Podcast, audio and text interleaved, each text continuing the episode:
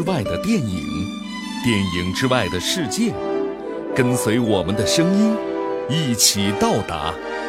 欢迎光临，听电影。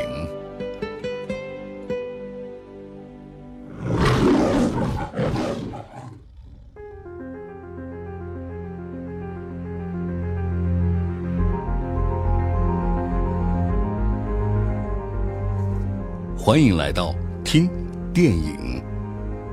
并不是每一个天才都一定会被上帝垂青的。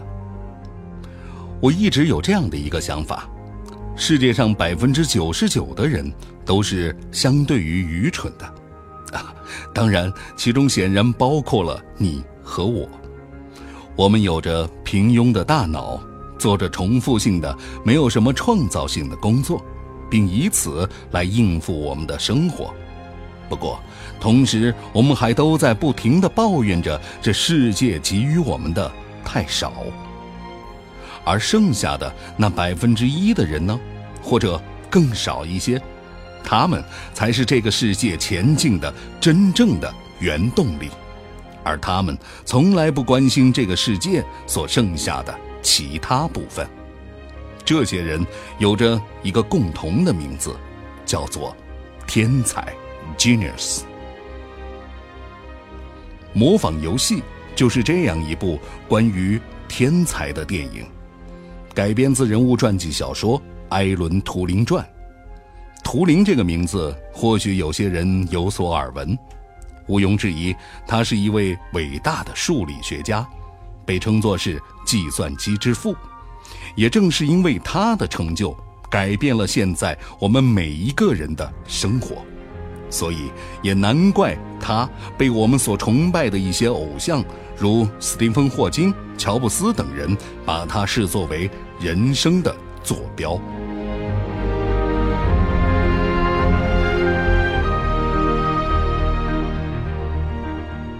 还是让我们回归到电影本身当中吧。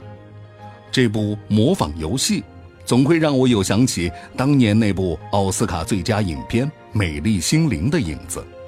平心而论，阿兰·图灵本身的故事实在是比约翰·纳什要精彩许多。一个是在二战期间，一个是在冷战时期，一个是实实在在的为军方破译密码，而另外一个则是妄想着以为自己在破译密码。两个人都是在很年轻的时候就已经完成了自己人生中最重要的成就，却又都是在多年之后才被人们所知晓和发现他们的成就的重要性。模仿游戏当中，图灵在未婚妻的身上找到了关于破译英格玛密码的灵感。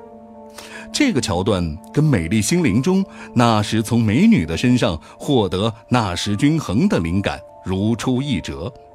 不过，想必这样的珠玉暗合，恐怕对于他赢取明年的奥斯卡奖不会有什么正面的影响吧。再者，虽然影片基于历史真实拍摄，但是为了增加戏剧冲突性。编剧却做出了许多有违于史实的情节设置，比如在当时的布莱切利庄园，各部门其实是完全分开的。当时的苏联间谍也确实存在，但跟图灵并不属于同一个部门。也许图灵压根儿可能都没见过这个苏联间谍。更谈不上如影片所讲的，图灵跟苏联间谍做了一个相互隐瞒身份的交易了。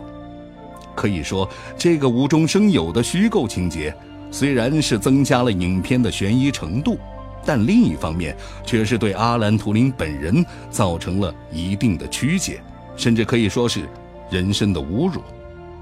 因为真实的图灵其实是一个极其开朗又勇于担当的人。他从未特意地掩饰过自己同性恋的身份，而且生性善于交际和有趣。他从来都是团队和群体当中最受欢迎的一份子。另外，影片中的图灵团队居然可以在破译密码之后代替军方处理德军密电，这很难理解。一群科学家居然可以决定哪条密电可以上报，而哪条不报告，甚至还可以跟军情六处一起代替军方做出战略布局。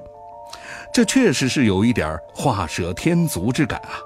硬生生的将一个科学天才演绎成了一个零零七特工。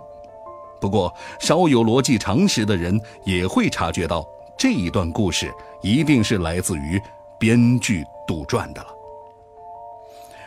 如果我们要客观的评价《模仿游戏》这一部电影，其实它只是刻画了图灵这波澜起伏、丰富的人生中很短暂的一小部分，也只展现了图灵人格中的一个侧面。不过，它却能够让更多的连图灵这个名字都没有听说过的人有兴趣去更多的了解这一位伟大的科学家，知道正是他的工作让二战提前结束了好几年。同时，也挽救了上千万人的生命。而另一方面的关于图灵的其他的科学成就，他的性格里的果敢直率的一面，以及他那现在都让我们叹为观止的精彩的感情生活，恐怕您就只能够在原著传记里去寻找了。所以，真心的建议各位，在看完了这部电影之后。可以再去读一下那本《图灵传》。最后，还是用图灵生前的一句名言来为他自己的生平做一个论断吧。有些时候，正是那些被人们认为是无用的人，成就了无人所成之事。阿兰·图灵。今天推荐二零一五年阿兰·图灵传记影片《模仿游戏》。